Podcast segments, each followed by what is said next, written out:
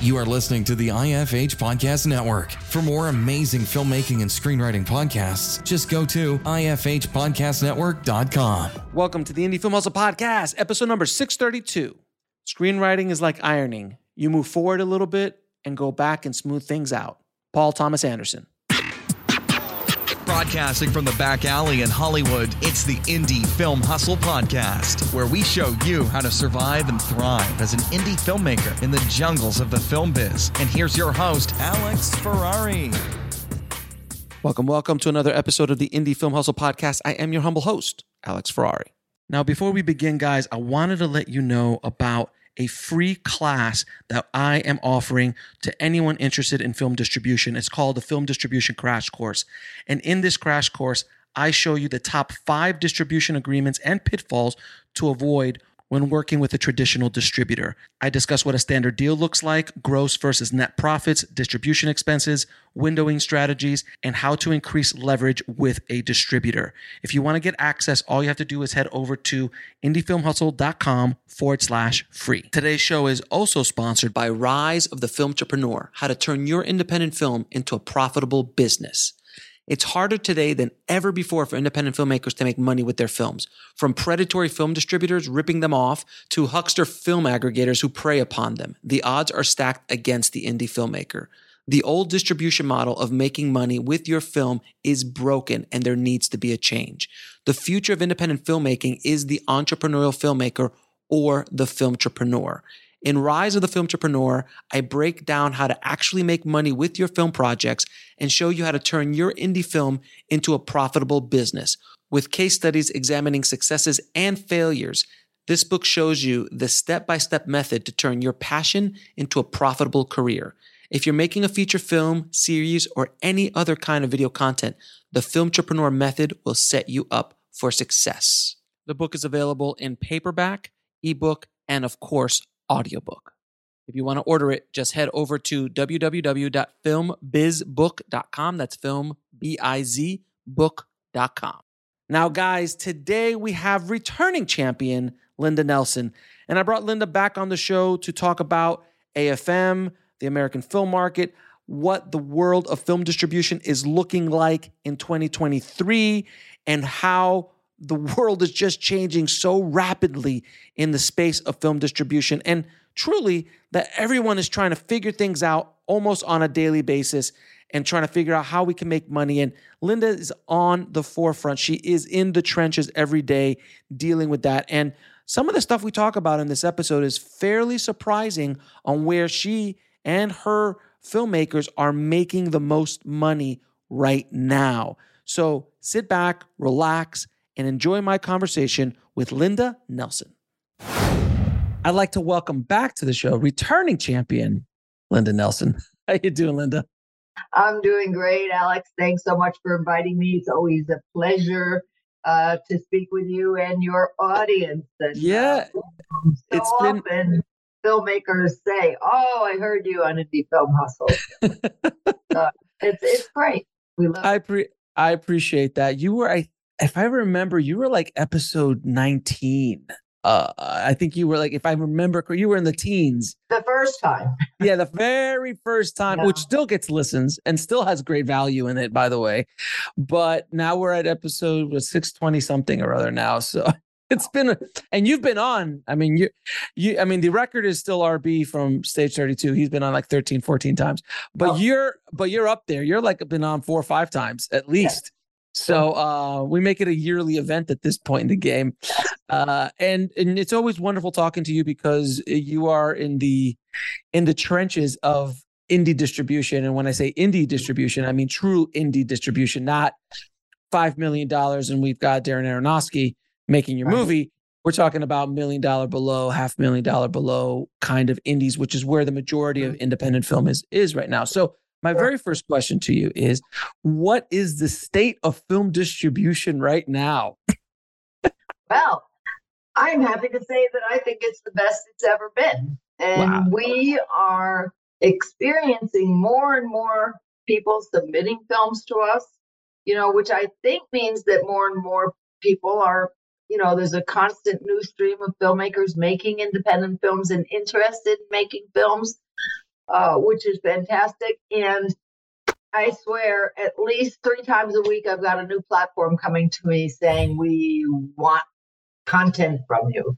You know, and and part of that's because we have a very diverse catalog. So if somebody, especially new channels that are launching, right, they can you know have a pretty good choice of uh, content that they want. So I, you know, there have to be 2,000 streaming channels out there now. So mm-hmm. there's a huge opportunity, you know, for independent. So let me ask you about those other because I remember a couple like three years ago or four years ago when I was the last, I think the last AFM before they went before the pandemic, 20, I think it was 2019 or 20, yeah, 2019. Um, what I was hearing OTT, OTT, OTT. Everyone was talking about OTT and these new streaming services coming over.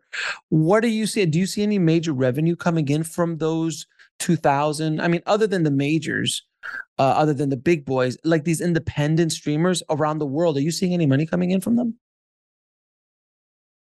The, the one that we're seeing the most from is actually YouTube. And we should, you know. Oh no, we're, I, am gonna, we'll I'm gonna tee you later. up. I'm gonna oh, tee okay. you up on YouTube. Don't worry. But okay. no more about but, these but independent ones. Like YouTube uh, or uh, Roku channels, you know, like there's constant stream of, and not all, it used to be that Roku was the only option for these new channels, right? Roku box.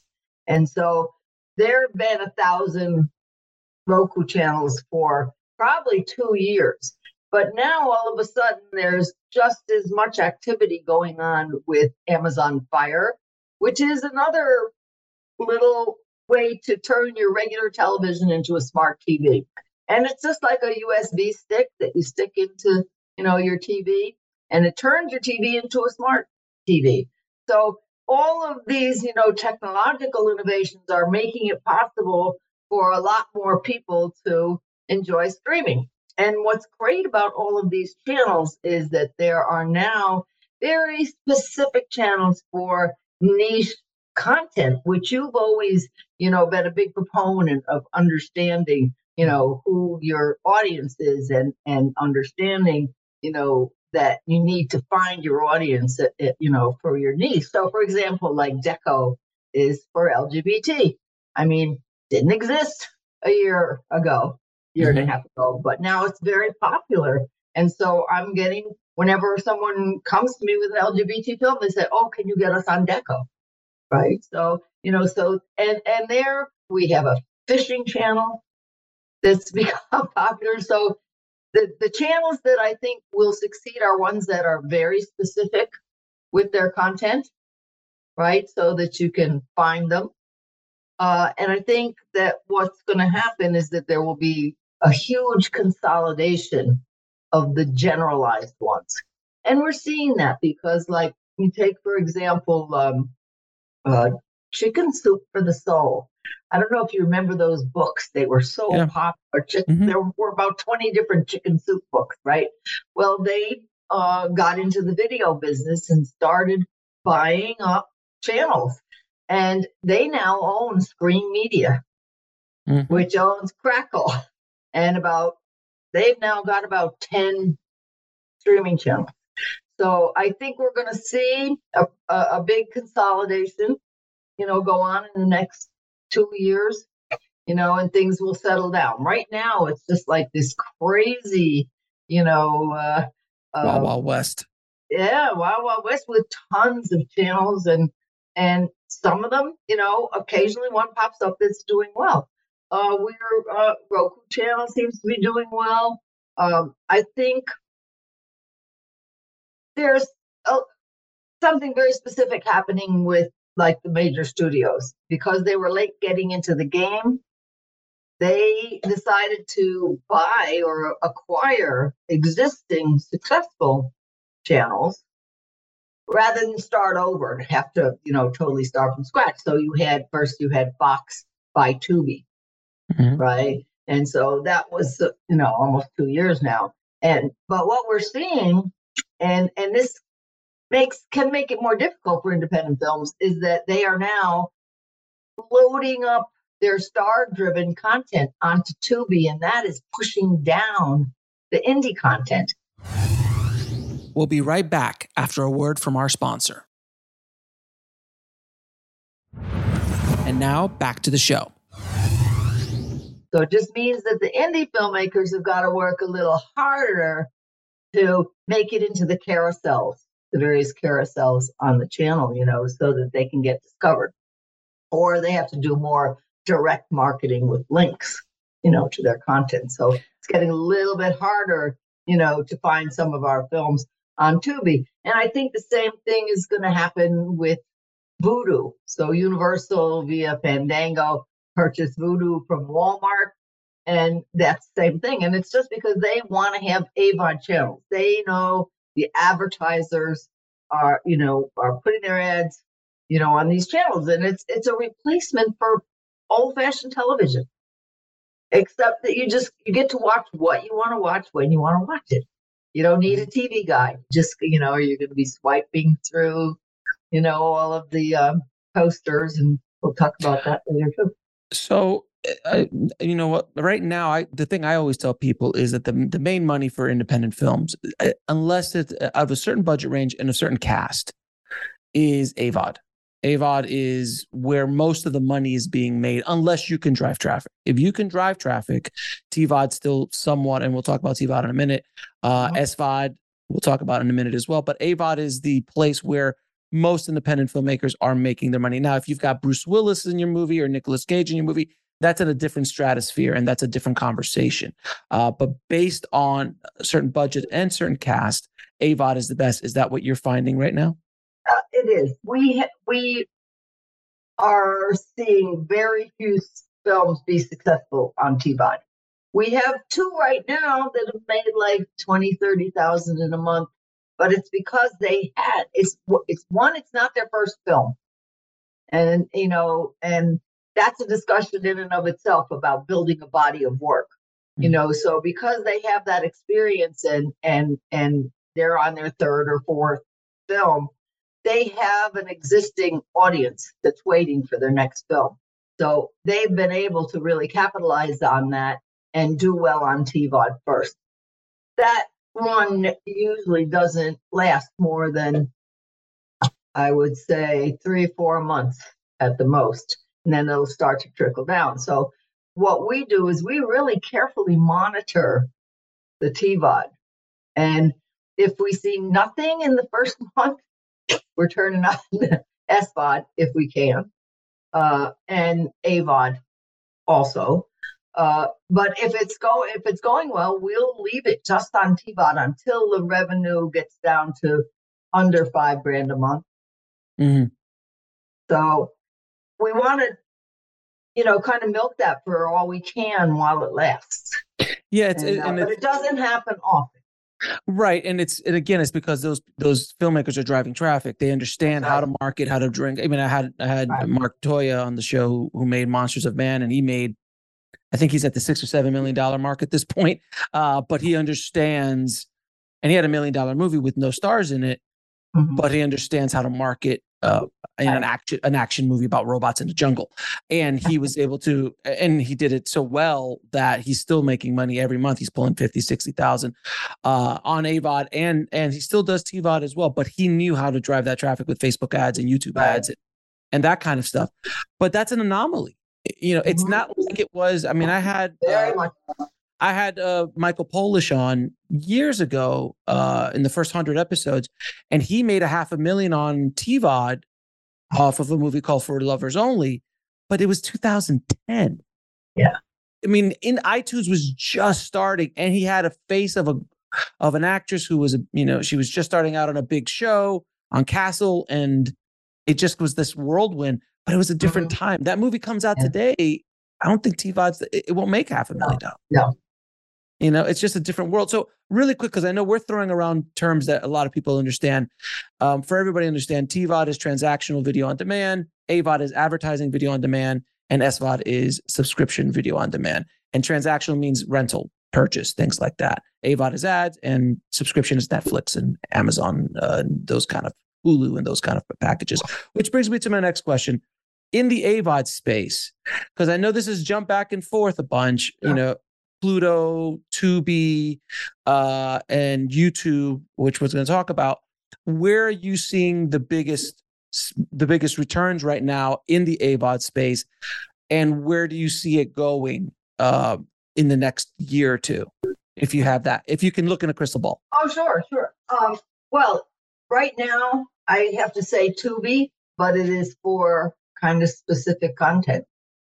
Uh, it's urban, it's crime, right? Uh, we do not have docs doing well on Tubi, for example.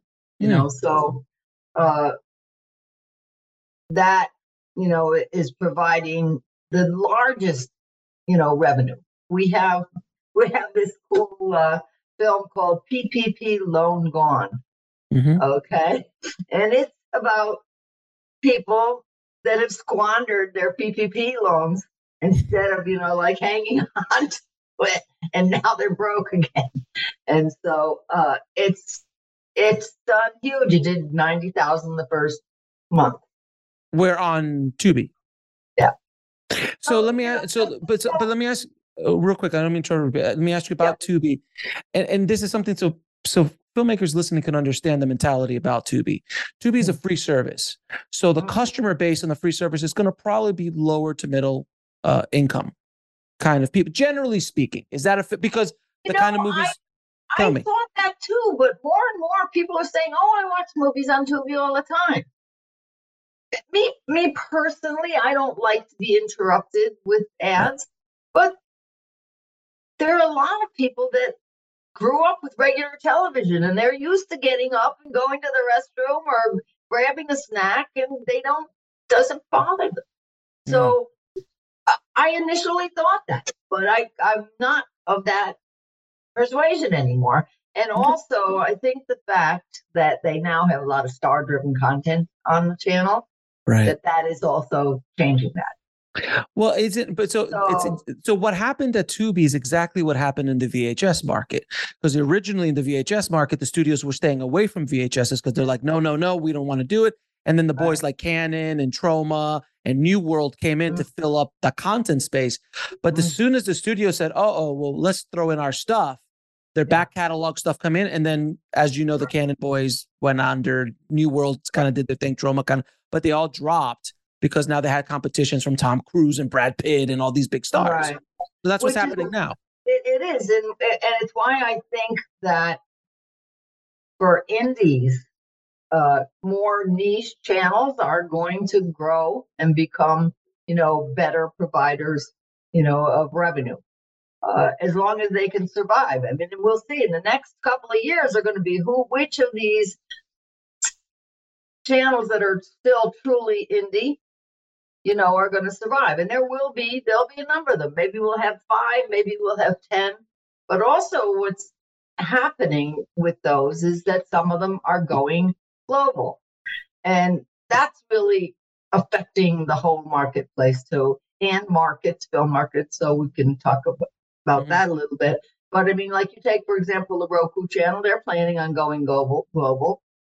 Uh, Freevee, which is Amazon's AVOD channel, is planning on going global. And that's going to change things too. You know, and, and, and Europe is starting to catch up.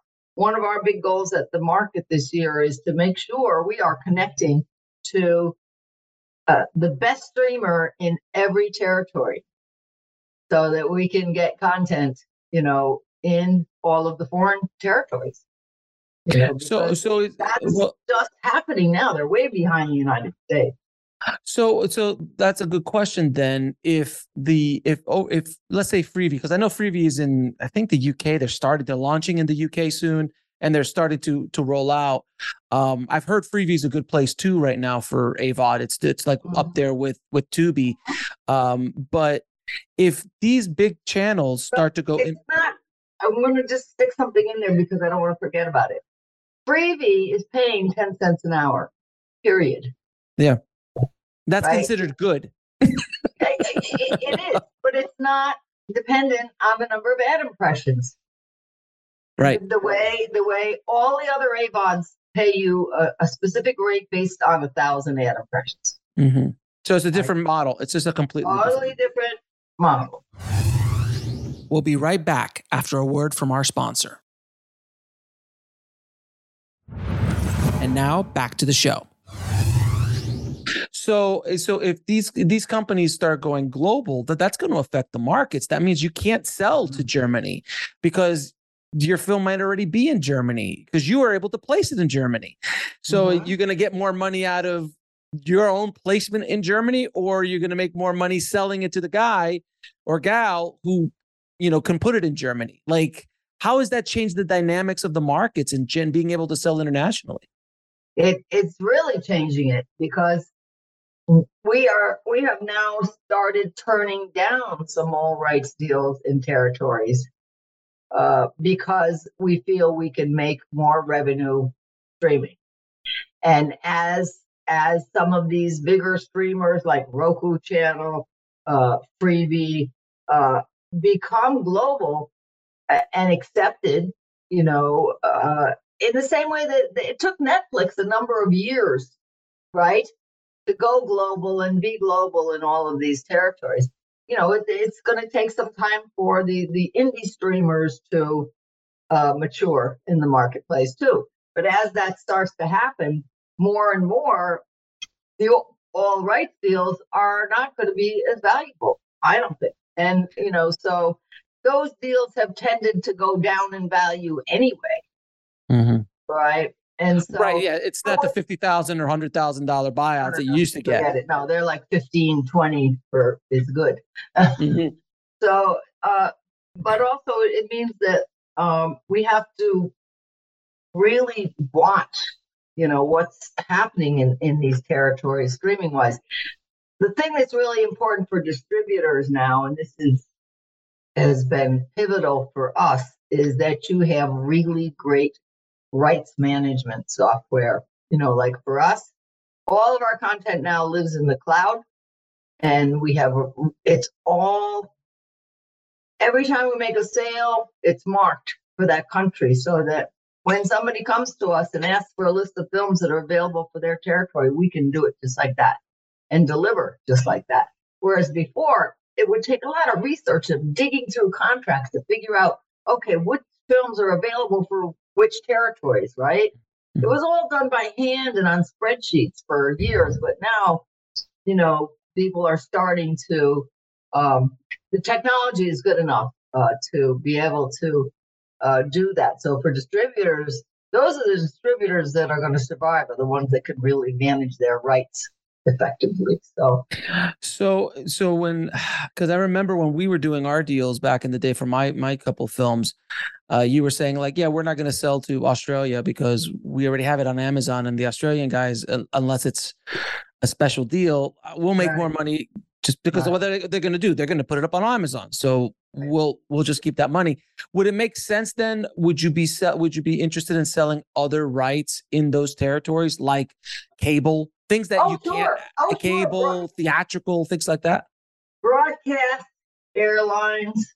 Um, Ships. Yeah. most eh, most of the films that we have are you know are not going to go theatrical they're just not big enough budget like you said you know but but it, but it's rising we're starting to now kind of our upper limit is like 3 million where it used to be 1 million we're we're starting to get a little bit better quality films and start to see you know some people like we just got a fantastic doc that uh, features Colin Farrell, uh, who made a football team out of homeless people in Ireland, and it's fantastic. You know, so I mean, you know, the more we can do that, the better relationships we're going to be able to build with, you know, broadcasters.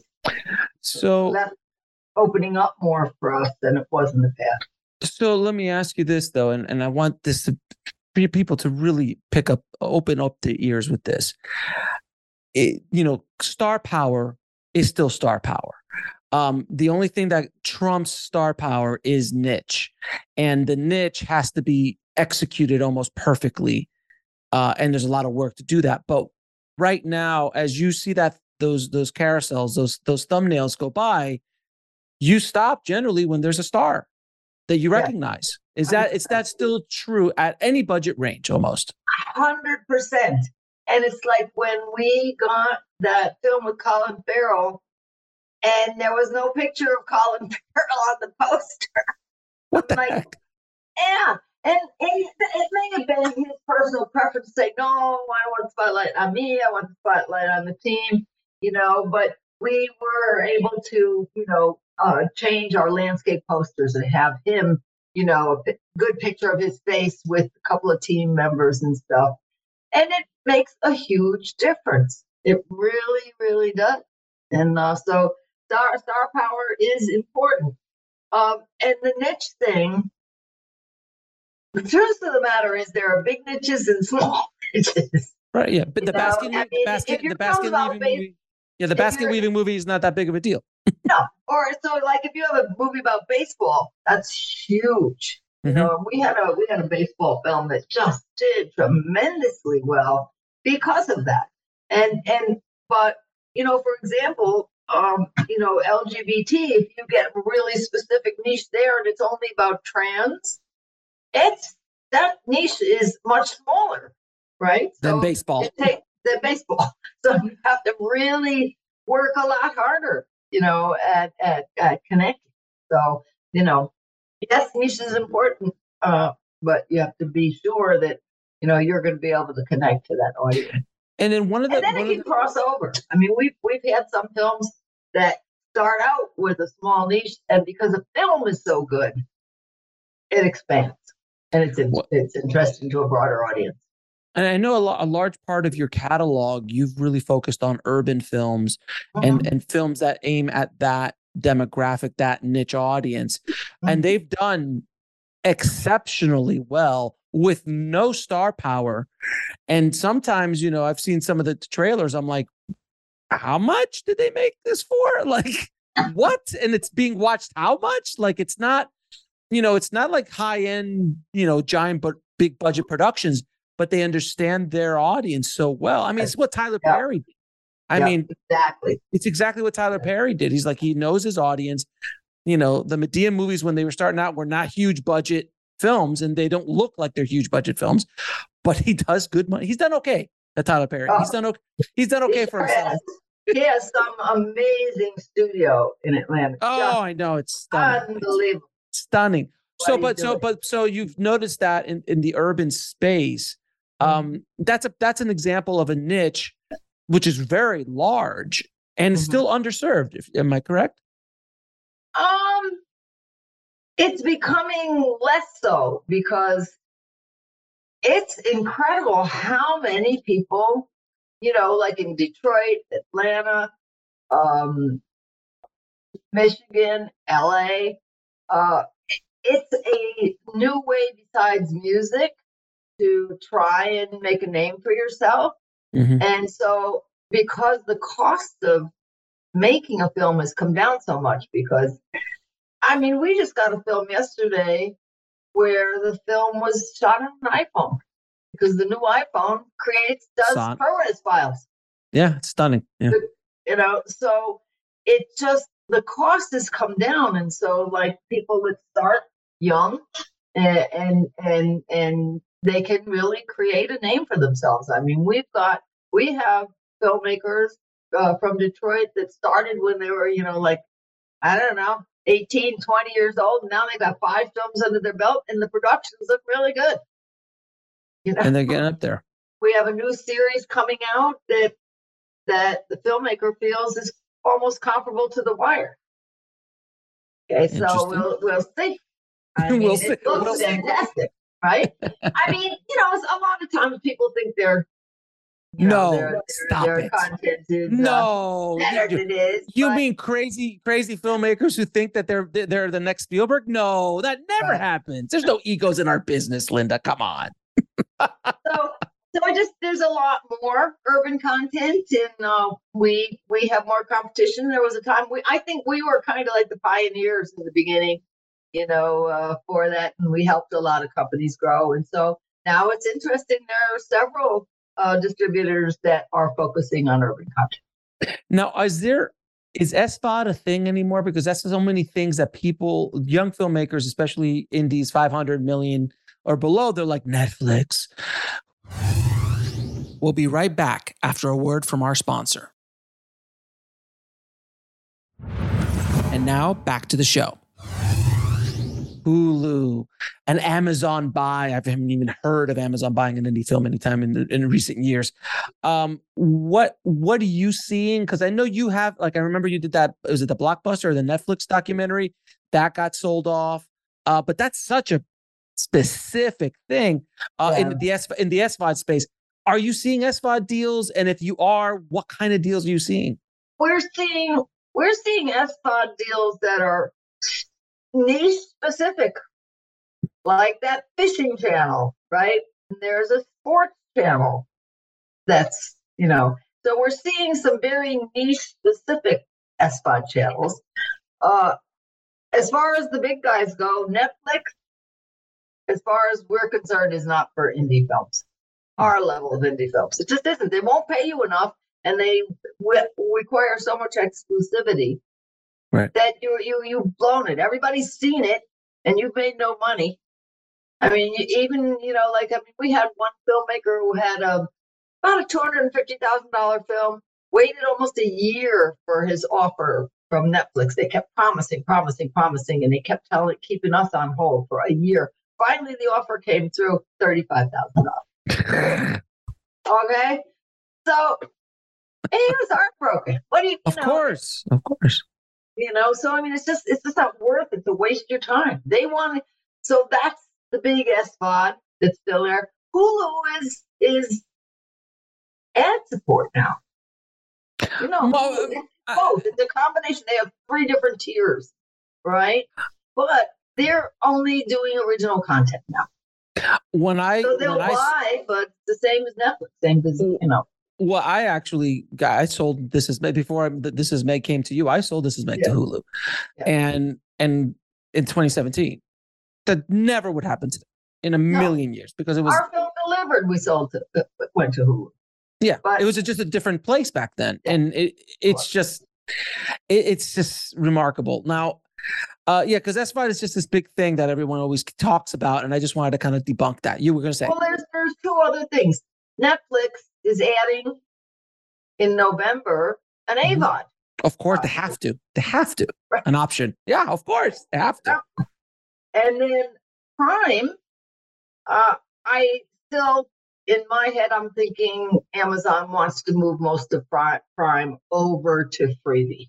Mm-hmm. But still, we have a number of films that have good enough customer engagement I mean, I don't. I even have people come to me and say, "Oh, don't put me on, you know, Amazon Prime because it's only a penny an hour." Well, no, it's at the penny an hour if you do nothing and don't promote your film. Yes, but for our filmmakers that work on promoting their films, getting reviews the way you know we teach them, then they have a CER in the 90s and they're getting 12 cents an hour. So, which is which is good. You know, I mean, 12, 12 cents is better than one cent. But isn't it sad, Linda? Though, like you've been in the game long enough to remember when you could actually make more than twelve oh, cents oh, for one for one for one view. I understand, but you remember when yeah. they were you were making three ninety nine. Oh yeah. For a rental or nine ninety nine or, or God forbid a DVD at twenty dollars per per purchase. You know, it's it's only four or five years since Am then that iTunes was the top revenue producer for us. Yeah, right. It was all paid transactional. And and that's because there, there was this slow transition from the video store to streaming, right? Mm-hmm. So the only advantage to like iTunes and Amazon TVOD was you didn't have to get in your car and go to Blockbuster, right? That was the advantage. So you were still used to paying three ninety nine, four ninety nine to rent a DVD for the weekend, you know, and we used to all go to the, you know, the video store and pick up three or four movies for the weekend.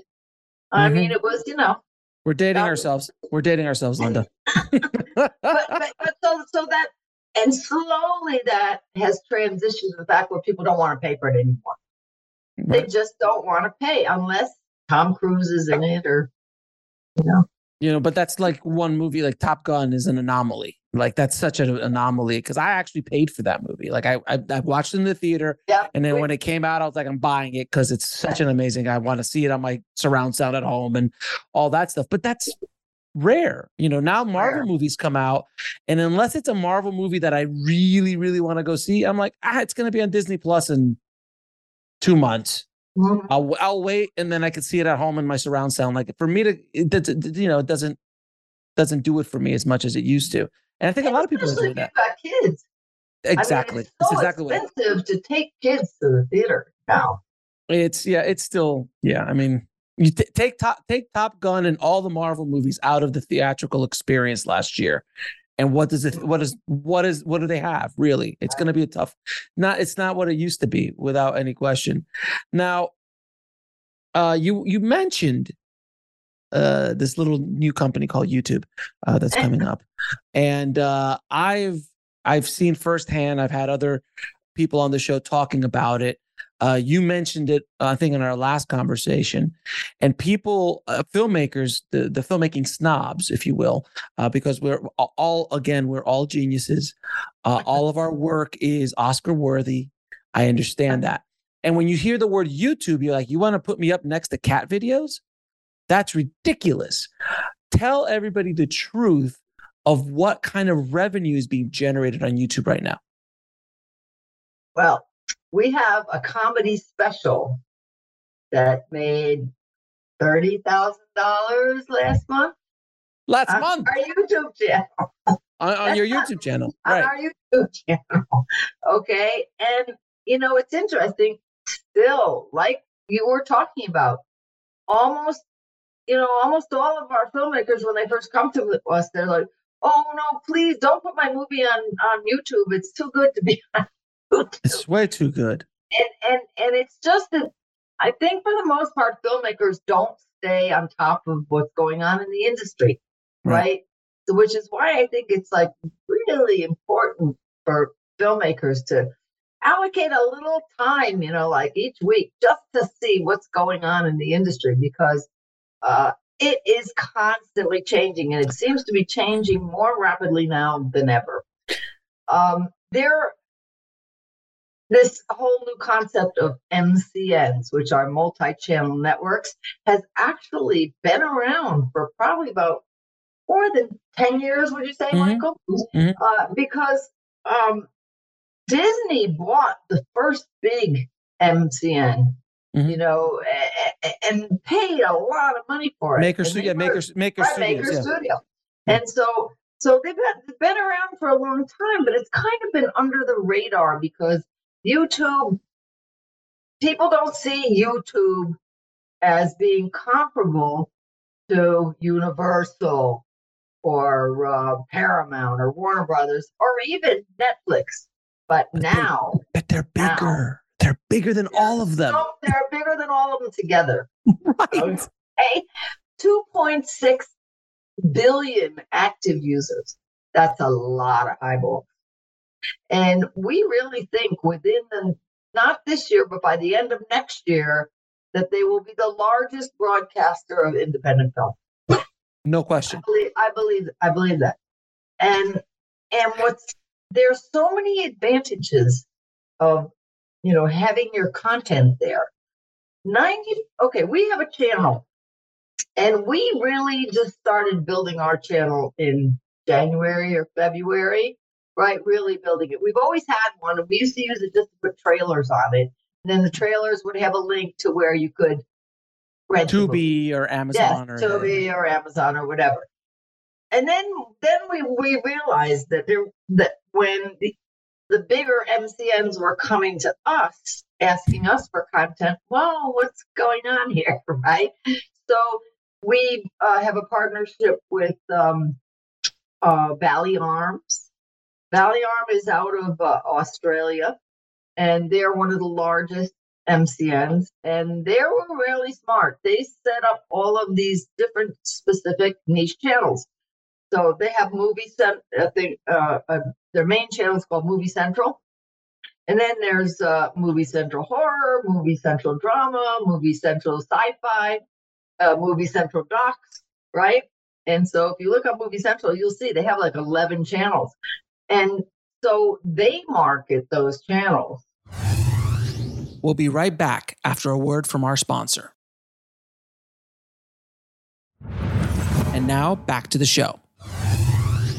Uh, and so there's very specific places for people to see, you know, the content.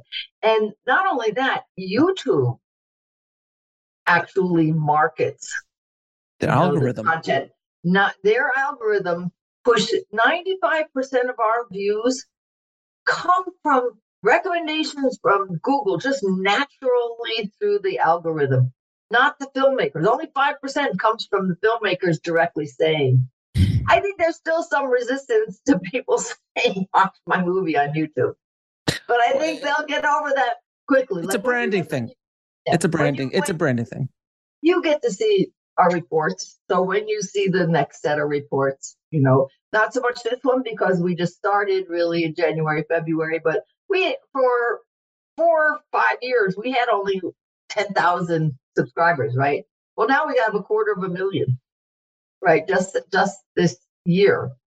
And, and it's, and it's going really, really well. So we, um, we start, we're now starting our movies on our YouTube channel, and that's Indie Rights Movies for free.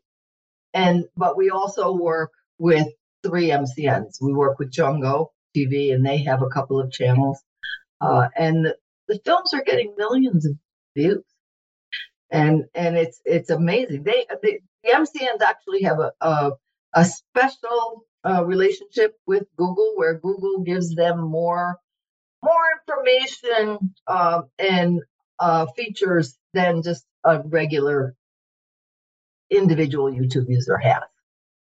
But, and uh, also, uh, so and so, everybody listening, thinking like, okay, great, I'm just going to put my movie up on YouTube. Like, no, no, it doesn't Oh, work that no. way. You need you need a you need to have a channel that's monetized, first of all, which you need Yeah. over a thousand subscribers and four thousand uh, hours of watch within a 12 month period. you Uh, also but- need a lot of subscribers.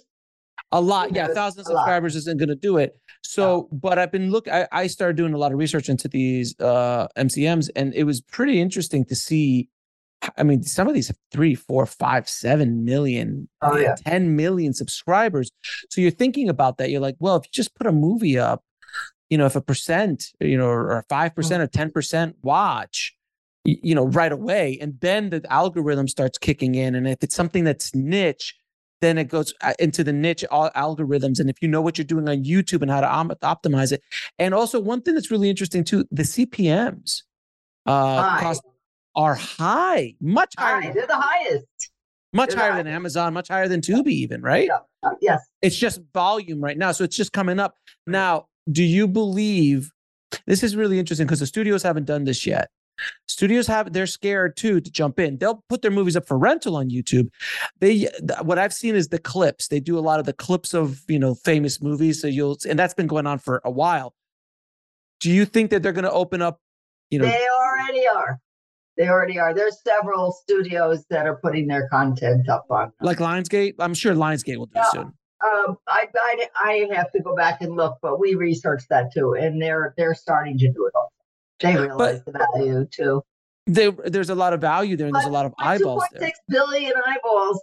There's plenty of room for all of us there. you know, right so- and but it's also what you've done is interesting because you're creating your own cbm so that means it's your audience your subscribers a free of charge are going to your channel so your content's going to be seen up there first and we're not splitting that revenue with anyone else. If we were put our movies up to an MCN, they're automatically taking half of it, the Right. revenue. right And so then we are paying our filmmakers 80% of half of the revenue. Whereas the, the stuff that's on our channel, they're getting 80% of all the revenue, which is great. And the other thing that is so incredible about YouTube is the analytics are beyond belief. They'll tell you cities, what cities are watching it, so you can focus your your uh, Marketing. marketing. Uh, they tell you what cities. They tell you what age, what gender. Uh, you Everything. know, it's the the demographics are beyond belief. Nobody nobody else does that. I mean, I, I can't tell you how many. Finally, Tubi now has a new portal for distributors, and we we can see by territory. But up till you know a couple months, July first, they opened a new portal to us, so we could see what you know what's selling in Mexico, what's selling in the U.S., what's selling in Australia and New Zealand.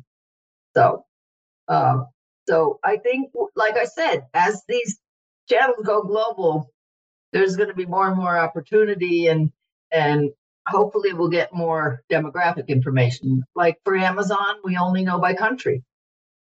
Yeah, it's it's a completely it's, different mindset because yeah, YouTube is no built around yeah there's i mean youtube is essentially a social media platform mixed with a video mm-hmm. platform so their mm-hmm. analytics are crazy and they want their mm-hmm. creators to have as much information as possible so they yes. can continue to create. So it's like yes. a perfect storm. So you guys have essentially become your own platform yeah. and you're and a distributor as well. So yeah. hopefully one day you have 10 million subscribers and you just sit there and like you know what? We're just putting it up on our channel. Nobody else is going to pay us enough we're just doing that and we'll just split that with you. And that, it, it, might be now one, one other thing though so if you obviously if you have an exclusive right to the movie nobody mm. else can put it up on youtube other than you so there's only one copy of that floating around. But if you're working with other mcns how does that work if there's two of the same movie going on? No no. They currently youtube is allowing multiple copies of the same movie. We they whitelist us. We have con- what's called content id Mm-hmm, and mm-hmm. and so like we Valleyarm, they whitelist us, so we're allowed to put the same content that they have. Uh, we've heard, you know, whispers that eventually um, that YouTube's not going to want to have competing channels. Competing so, content, and so competing, yeah, not con- channels, competing content. Yeah, com- well, the channels are competing, like, but the same movie, yes, you know, the same exact movie. So, so, but that has not happened yet uh, you know, and if it does, they're going on our channel. right, because you control it. You control it, yeah, and you're sure. and you're growing it at such a rapid rate right. because you're offering basically free movies to an international market, and then you could also do you know translations to other languages if you want and target those. There's so many different things, but you're in complete control of it. You're not dealing with no, and and what's great is it's so simple just to geo block. So say we have a film and we've already sold it to Germany and Malaysia and uh, and Taiwan. Then when we're setting that up on our YouTube channel, we just block, block those territories. Know, block those territories. So you know, so it, uh, again, it's a that rights management issue is really really important. I, I, mean, I've been yelling it from the top of the mountain that mm-hmm. YouTube's the future, and people are like, "You're crazy." I'm like, "No, no." I've been a YouTuber for for over seven years as well. So I've seen what happened on my own YouTube channel. And then I started talking to other people who have MCNs that have done very, very well and are continuing to do very, very well. And so let me ask you then, what do you see around the corner in, your eyes? Do you see I mean, obviously, YouTube is going to be. I, I, think you. I think you're right. YouTube's going to take over, as far as independent films are concerned. Gener- revenue generation for for independent films, generally speaking. Yeah. Do you see something else coming around the corner that that you're hearing whispers of?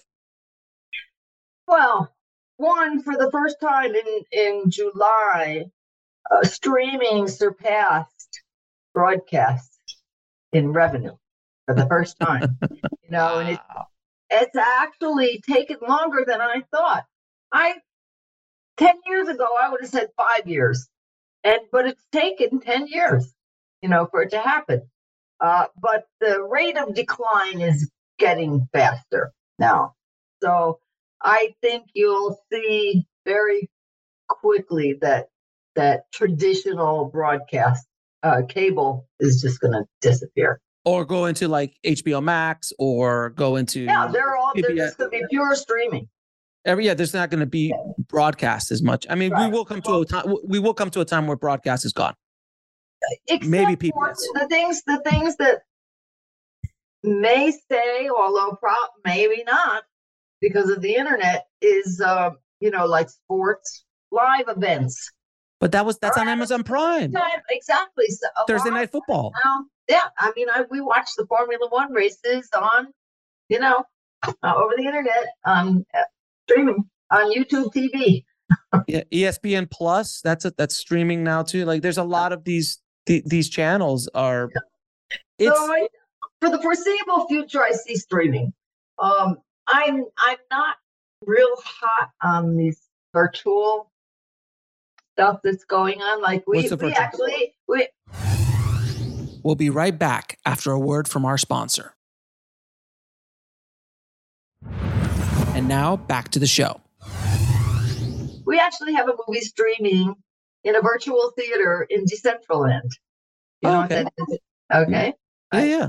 So there's virtual lands out there where people are Oh, businesses and shops and stuff and you know like so you can meet people you know with your avatar and go together to a movie theater and watch one of our movies in a virtual thing but i just i don't see that taking over she said famously on this episode. Uh, and then five years from now, I was so wrong. We're making millions off this virtual crap.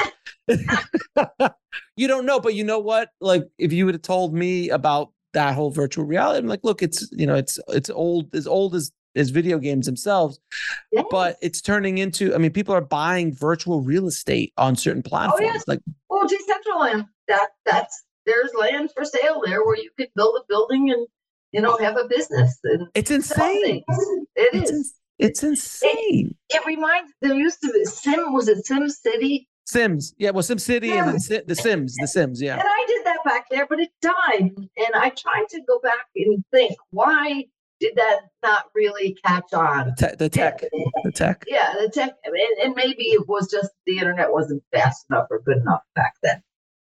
So I don't know, but so I don't see that happening. I just think we're going to be living in a streaming world. Uh, that there are going to be num that there will be a mass consolidation. Uh, you know, so but that the ones that survive will either be the big boys or uh, very specific niche content platforms streaming. And you know, and it's going to settle down. There's a million things bubbling up there right now, but it's going to settle down. And then there's going to be, you know, maybe there'll be two or three hundred channels, the same way there was on cable. If you think back, you know, when cable, Oh my God, you're right. There was like out? hundreds of cable channels. yeah. right? And then you know, but it's settled down to you know some reasonable amount that people watch. on 70, 70 Yeah. cable channels, Yeah. as opposed to like 500. Yeah, it was, Right, it was, exactly. it was insane. So it I, was insane. I think I think we'll see the same thing happen with streaming. So when you guys went to Cannes this year, what was it? What did you see there, and and what did you see differently? And obviously, it was I think that was the first one since the pandemic, right? It uh, that it was, live. So what did you see? We saw less people, uh, less buyers, uh, less exhibitors, um, and I think that the reason for that, well, one, there was still some countries that couldn't participate. Mhm. So I think the real bellwether is going to be AFM this year. But already I can see that there are only about, I don't know, 200 exhibitors so far. Normally there's But some big, but, but yeah, well, I mean, you can't compare compare you can't compare to pre-pandemic y- y- uh, times. But from what I'm hearing, because I'll be at AFM this year, and I'm I'm, I'm working Right. closely with those guys, and they're telling me the numbers, and there are some big studios that are showing up. So that's that's nice. So that they say that's what they say Mm-hmm. that they've signed up and people are buying, but it is a shorter AFM. Uh, it is more condensed. Uh, they are focusing it more now, from what I understand, to the independent filmmaker or independent producer showing up as opposed to distributors and buyers as much showing up. Uh, so they're doing a lot more education. They're, tr- they're trying to they're trying to pivot a bit because a lot of that business can be done arguably online because it was done for the last two years online. So it's weird. So I'm really curious to see what it's going to be like um, at AFM this year. It's going to be Yes, and all and also, uh, AFM is doing what Cannes did, and that is to allow exhibitors to not have an office in the venue, main venue. And I really think that's a bad idea and counter to their survival. So there are a number of companies and uh, that are having their office in the condo they're renting, right? oh, and as not having it, at, not renting. not it. having any any presence in the actual building. Itself, and I think it's very bad for the market. But Interesting. uh, yeah, and so they're getting all the benefits. You know, where we have to pay a lot of money to have an office Mhm. in the in the hotel, right? Plus, we have to pay the thirty five hundred dollars, you know, kind of registration for the company. They're getting away with just paying that, and they still get all the benefit of being in, you know, in Savannah, being in the printed catalogs, being able to do screenings, and being able to walk around and you know meet everybody in the venue. So I don't know. I just didn't think it was a very good idea. So I think it, you know, I think in the end it's going to hurt them uh, because I don't know. I don't. If, if, they're going to be working towards, you know, producers going to visit people, if there's less people to visit, how do you promote that, right? And and we're not seeing a lot of pre-sale activity. It's gonna be it's gonna be interesting. It's good. It's gonna be an interesting market to say the least. The first one that we're We- and back we're gonna have our normal wine and cheese party on Friday night, and you're welcome. I'm not sure I'll be there on Friday night, but I will be there a little bit because I've got kids and there's Halloween coming up. So uh, I'm not sure what the days are, but I'll be there. I think s- Halloween is our setup day. So uh, I'll be there. I think the second through the fourth. That's- I'm going to be there uh, during those times because I'm speaking on the third there. Uh, so that'll be. Well, but you can come the night of the third. we will come. We will. We will. We will definitely connect. No question. Now, um, I, I want to also kind of debunk this because so many filmmakers still believe this as a truth, and it's not, in my opinion. I'd love to hear yours. Film festivals. What does it actually mean to you guys? What does it actually mean to a distributor? And like, obviously, if you win Sundance and South by, it's great. It's nice. I I'd like to win South by or Sundance, but it doesn't have the juice that it used to have. Uh, that in my opinion. So, what's your opinion on film festivals, and how does that affect your uh, acquisition, and how does it affect sales, if any? If you uh, don't get in like one of the top 10,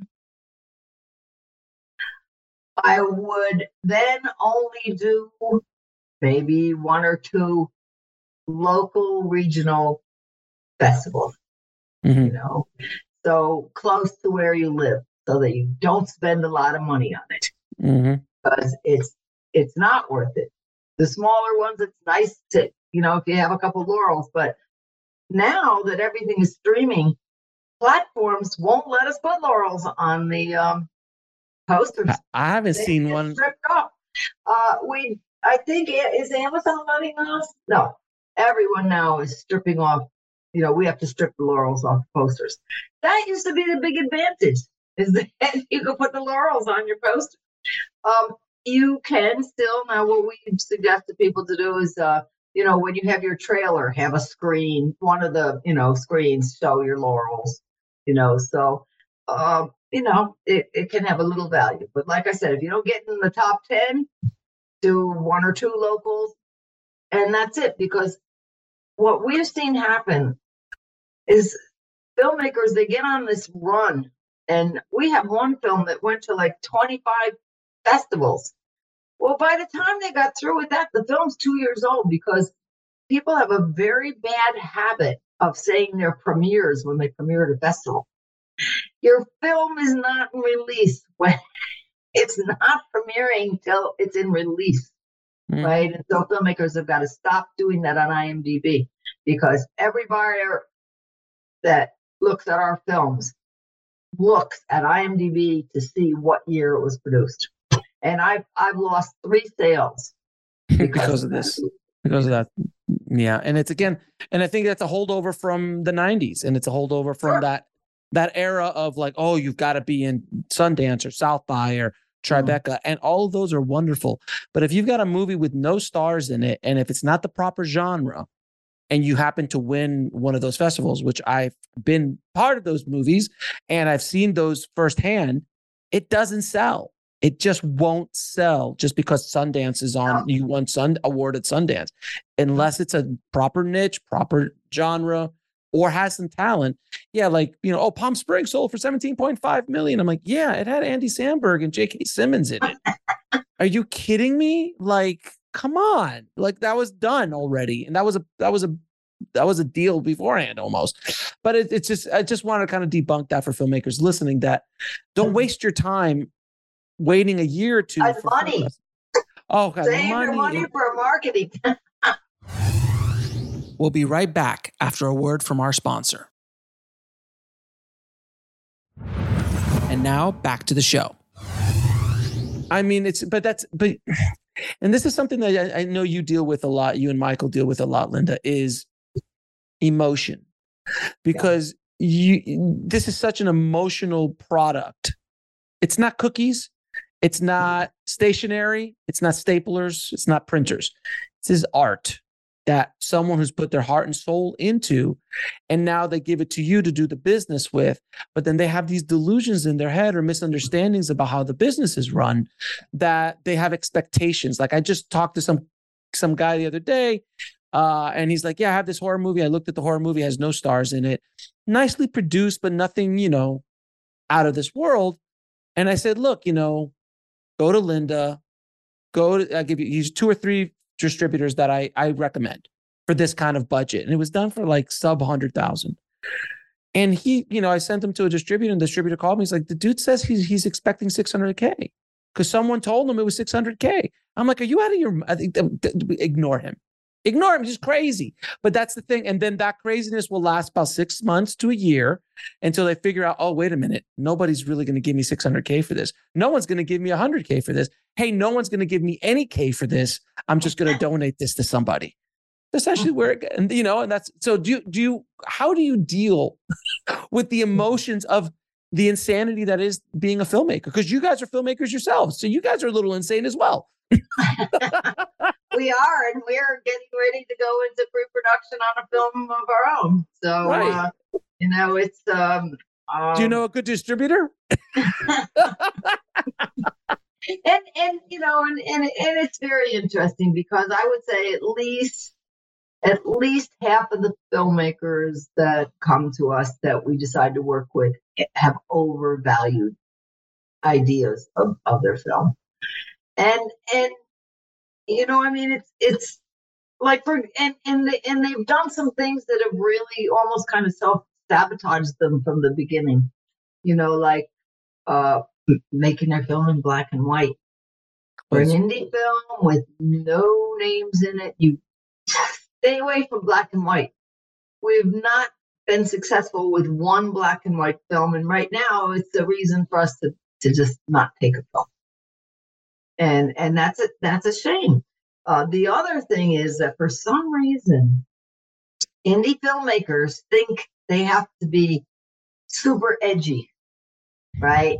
They have to have sex in it and you know and and really extreme violence and show everything you don't have to show everything you could be like hitchcock right and you know like just see the blood going down the drain and we know somebody's been stabbed right uh, Mhm. you know and that's particular true uh, when it comes to uh, AVOD Mm-hmm. and this is something that people don't think about when they're when they're shooting their film and figuring out their shots and what they're going to show on the screen and what they're not it's critical that you don't have excessive drug sex uh, profanity because youtube you advertisers won't put their ads on your content probably half of our library is unsuitable for ads which is a shame because you know we like everybody's film to be able to go on our youtube channel but we just can't uh, because they get denied. So every filmmaker, before they pick their shots and do their shot list, go on YouTube and look at their community guidelines and read them. They're pretty clear. They are very. They give very specific examples of what you know. You know what you what's acceptable and what's not. So really think about you know where's your film going to wind up and it's not, you know, I mean, artists don't usually, they're not trained to think that way, or they're not trained at all. They they they just don't normally think that way. But if you want, if you want success in the business and you want to stay in the business, then you need to make films that have a chance of being successful. And and if your films are really good, they're going to be successful. So it's not like you're doing it for the money. You're not doing it for the wrong reason, but but but you do there are certain things that you have to keep in mind, you know, when you're writing, if you're a writer, uh, or if you're the cinematographer, the director, you know, how you're going to shoot and stuff. Really, really good. And and then the other suggestion that can work, and we've been successful with this, is to make two versions of your film. Mm-hmm. One for the regular streamers, and then another uh, MP4 edited version for a YouTube channel. And and sometimes it's just a matter of taking out too many f bombs. Mm-hmm. Right? We had one movie got turned down for moaning. they didn't even show the, you know, the the simulated sex, but there was a lot of moaning. Apparently, a lot, a lot. and so they, as soon as they took the moaning out, it passed. So, so anyway, so it's it's something to keep in mind when you're, you know, when you're shooting your film. And you know, you know what? A lot of people like, oh, but I'm an artist. I don't have to do that. I'm like, look, Scorsese couldn't get Taxi Driver through the the boards to get an R rating because of obviously Taxi drivers is a bit violent. Uh, Yeah. Even even for the 70s, it was a bit violent, and all he did was desaturate the blood in the color t- in the color timing. Wow. And because he desaturated the blood, it passed. Man. Everyone's got to deal with with censorship in that sense because look, this is just the world we live in. If you want to then build up your own channel somewhere in OTT and have people pay you directly to, to watch your films, good luck. Um, but that's an option if you want to be an artist. But this is this is a business, and you have to think about it as a business. It is the weirdest business, one of the weirdest businesses in the world because it is art and commerce together, and you got to kind of figure out that balance to make it work for you. Now, there's um, uh, I there was one to ask. other thing that's uh, really important about uh, YouTube, and that is music rights. Oh God, We've had terrific amount of problems with people that a lot of people, unfortunately, when they license music for their film, they just get festival rights, right? And then they don't go back and you know never get negotiate. festival rights. We no. suggest that you get perpetual rights right from the beginning. Always. Uh, and, and and and quite frankly, if your film's under a hundred grand, I would say just do uh, ask for internet rights. A lot cheaper than trying to ask for theatrical Or- rights. or I'll tell you what, there's so many music services out there. Uh Soundstripe, Film Pack, uh film like there's so many. Like I did for both of my movies, I used mu- music from these these stock places that give you complete rights if you pay, you know, you if you're a member. And there's some really great songs on the on the corner of Ego and Desire, all the music in there, except for I think two pieces of music which I bought outright rights to, uh, or had my composer do, were so- songs with lyrics. And they were perfect for the scenes and and it cost me nothing because it was just part of my membership of 180 bucks a year something like that so there are other options. And if you're really going down and down and dirty there is free youtube music that you can download from youtube itself to use for your for your content as well. Uh you know it all depends. But yeah i agree. Uh, so many movies. Now uh, that's another thing with with post so like i, I know you like to use the term post post uh on your films. Uh, and filmmakers have to understand post post.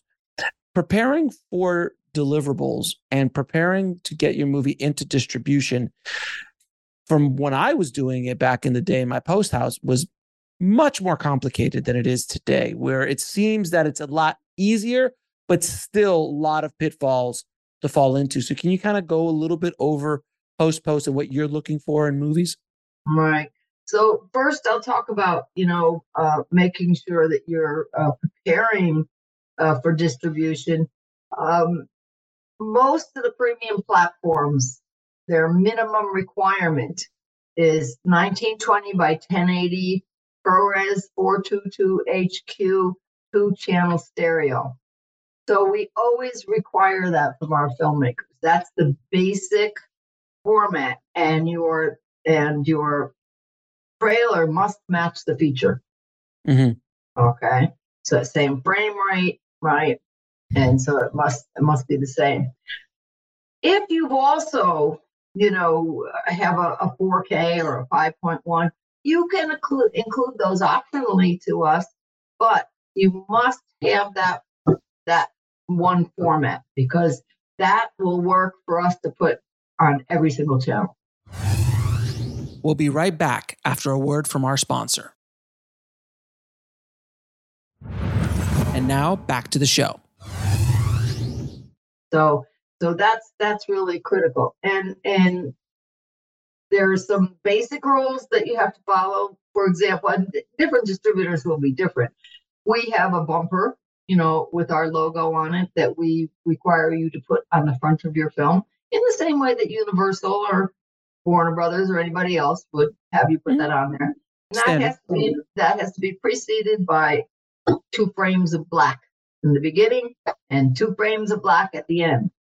No more tones, no more color bars. Even the uh, for broadcasting, they're not requiring that anymore. So they don't, you know, it's not something uh, that we want, and uh, nobody nobody will take it. That has to be stripped off. And also, you cannot on the back end, you can't put any URLs. So don't put your website, uh, don't promise any of your people that donated stuff that you'll put their website on there or their Instagram handle. No at handles, no URLs. Not allowed. I probably 20% of the films that we get have that and they have to redo their film. So that's that's really, really important. And um if you don't have a still photographer, you can your editing system will produce very high res screen grabs. You know we we always need at least five of those. And we also need closed captions. Two formats scc and. srt right? So those those are all of the and and the most important thing that you have to think about is your poster. Okay. Thumbnail. Thumbnail. Thumb, thumb, and we when we we require two. We require a vertical, a portrait, you know, uh, aspect ratio poster and a landscape poster because some platforms use landscape and some use um, uh, portrait, and have really clear title art.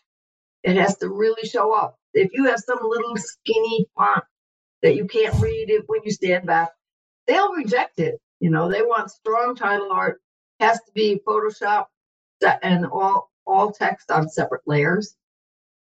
Uh, and um, strong images. No little people on the beach looking out somewhere, you know. It's you have faces. If you have anybody that's of uh, you know importance, you want their face on the poster. Um, but strong, bold images because your poster needs to be clickbait when somebody's sitting with their remote control or their phone or their laptop and they're just flipping through posters, they've got to be grabbed by your poster. They have to be. So obviously, a, a puppy saving Christmas. That's obviously going to sell all day. Yes.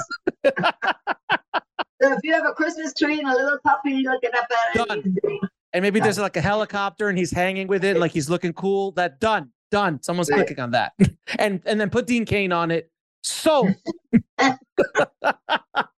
posts are really important and the trailer.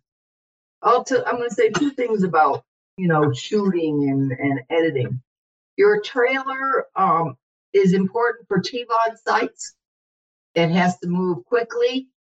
Uh, a lot of fast cuts. Even if it's a drama, you still want it to move quickly. No long dwelling moments you know, in your artistic training, artistic right? moments. Yeah, no. So so you don't want that. So you want it to be very fast paced, under two minutes. It has to be under two minutes. If it's over, they truncate it, and who you know that messes up your trailer. So keep it under two minutes.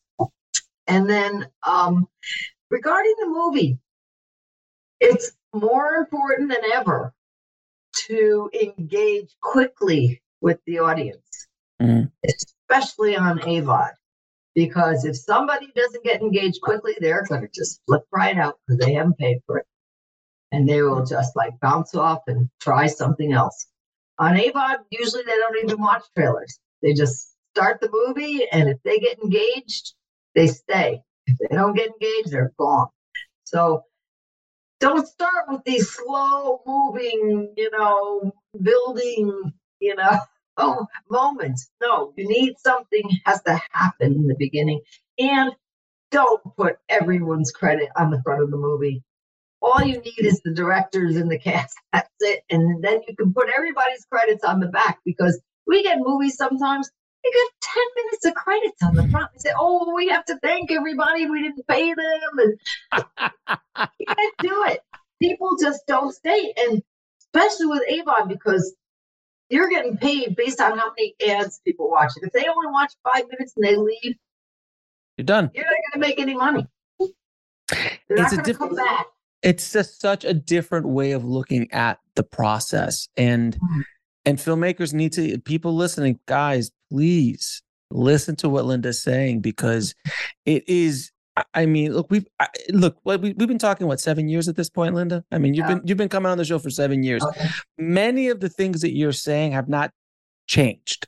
Many things have, as far as the business is concerned, but a lot of these core ideas have not changed. And to think about your movie as a business is different. If you want to make an art house film, then just make an art house film, a backyard film, something that's art then go to some museum, see if they'll play it. Um, you know, put it up yourself somewhere and see what happens. But don't be upset when you don't win the Oscar. Uh, but right. and now you have to think about like, okay, you, are almost changing the filmmakers almost have to think like YouTubers, yeah. where they have to engage within the first five seconds, 10 seconds. If not, someone's going to click away. Where the older filmmakers of an, of the of the generation behind us even in the build. 90s, you could take your time, you could build because you were in a theater or you just rented a VHS or DVD and you weren't going to, you can't click away from that. You're kind of locked in. So it had to be really bad for you to get up, eject the tape eh, or, or pop out the DVD right. or things like that. So you were, it was a different environment. In theatrical, you were pretty much locked in there for those two hours. So you, it was a much more artistic situation. But nowadays, you're just competing with too much media from from social media to YouTube creators who, you know, some guy who makes a 20 minute video about what Mr. Beast doing whatever he does is more it's going to hold more people's attention when he does like the Squid Games uh redo with live people now and he did it all that thing made millions of dollars millions of dollars and it cost him millions to make. But he, I think he pulled in at the end of the whole thing. I think that the numbers were like you know seven hundred fifty thousand million dollars or plus hmm. take home off of that deal, and probably more so than now. But that's what you're competing with, and especially if you're on YouTube. Right. And so then to answer the second half of your question about post post, uh, we used to always think of, you know, your film journey as, you know, being in development and then pre-production, then production, and then post, and then you were done. Boom, you give it to a distributor, finished. Well, now there is a new phase, and we call it post-post, and that's about posting after post-production, and it's critical to the success of your movie. And you can prepare for post-post throughout your production cycle. Uh, Everyone on your set has got a 4K camera in their pocket. Everyone can be doing, you know, small interviews with their castmates or their crewmates or, you know, what's going on. And if you would provide them with a folder on, like, say, Google Drive, they can all upload to that, and you're going to be collecting these assets that will become very valuable to you during post post. Because the worst thing I see people do when they realize, oh my God, my film's done, and now I got to do some promotion, is they post their trailer 500 times and people get sick of seeing. You know, you just can't just use your trailer, right? So we we we have a lot of different strategies for you know, how and what to post and where. The second thing I think that's really, really critical for people to understand is that your movie is not a brand. And we've been trying to pitch this for a long time, and and people still, you know, they they want them. you know, they want to see the film as a brand, and it's not. The filmmaker is a brand. I don't think any filmmaker makes a movie thinking this is the only movie I'm going to ever make. No, they make a movie because they want to make movies and they want to do it long term. If they want that dream to come true, then they have to learn how to be successful. And, and part of that is learning about the business side of it. So you are the filmmaker is the brand. It could be your production company. Say you have two or three people that have got together and made a production company, and you're gonna planning on you know making movies together for a long time. We have several you know companies like that, and then then so your YouTube channel, your Twitter account, your Instagram account should be the brand, which is you or your production company. We'll be right back after a word from our sponsor. Now back to the show. So that you're slow, you're building as you build your body of work, you're building an audience. And so if this is your first first film, fine, and that's all it's going to be on those channels. When you do your next film, then you're going to push that down on the channel and you're going to feature the new movie. But you're already going to have subscribers and followers and people waiting for that new movie. So you're constantly building bigger and bigger and bigger. And that's why, like I told you, that one filmmaker had 600,000 emails, okay, mm-hmm. from all the movies that they've made and, and built up their, you know, their, their brand. And then on Facebook, you make a separate page for each project. That way, you're minimizing the number of profiles you have to maintain as well. If you start making a separate one for every single movie, next thing you know, you're going to have 40 or 50 profiles to maintain. Mm-hmm. Tell me about it. Yeah. So, yeah. So you want to So you want to keep in mind that you are the brand, and and you want to build up, you know, an audience for your body of work, so that people, you know, will look to you. It's you know that's how people like Coppola and you know and and any of these big Kevin know, Smith and, and Scorsese and Christopher yeah. Nolan. I don't care how big they are. They all started building. You know, he started with Memento. It was a small. It was an independent film, right? You know, and, and you build a body of work, and then people are waiting for your next movie eventually. And you know, it's it, movie making. You get better and better as you go on. You know, it's just something that you learn and perfect your craft, and you know, so that's all really, really important. So, Linda, where can people find out more about you and what you and Michael are doing over at Indie Rights? Well, our website is indierights.com, and there's a lot of information there, a lot of testimonials. You can actually see our contract there. Uh, part of our reputation is that we're very, very transparent. Um, we have uh, a great YouTube channel now that's called Indie Rights Movies for Free. And uh, that's where you'll find a lot of our movies. They're full feature length films in HD. And, uh, and eventually that's where, you know, our movies go. We, of course, we take the time to exploit um, other avenues first. You know, you'll get to go to a market. Like I have uh, each market we go to, we make a really nice catalog that features each film. And mm-hmm. uh, if you have done your work and gotten tomatoes, you'll have a tomato on your page and uh, mm-hmm. uh, you know a quote. And so everybody gets to be in this book uh, four times, twice, once for each Cannes and AFM. You get a big page, and then then afterwards you get a small page. After two years, buyers aren't interested in even looking. So you need to make the most of those first two years. And then, uh, um, so that's that's those are the two best places to find us. We're also, of course, on Instagram and uh, Twitter and uh, Facebook.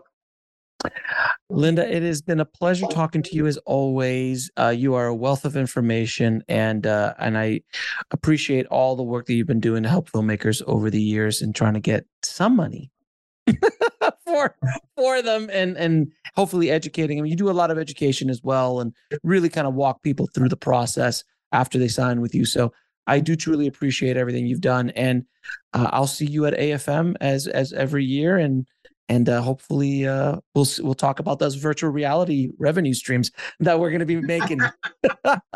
Great, I, thanks I so much. It. Honored to be on your show, and uh, it's always a pleasure. I want to thank Linda so much for coming on the show and dropping her knowledge bombs on the tribe. Thank you so much, Linda. If you want to get links to anything we spoke about in this episode, including how to reach out to Linda, if you have a film, head over to the show notes at indiefilmhustle.com forward slash 632. Thank you so much for listening, guys. As always, keep that hustle going, keep that dream alive. Stay safe out there, and I'll talk to you soon. Thanks for listening to the Indie Film Hustle podcast at indiefilmhustle.com. That's I N D I E F I L M H U S T L E.com.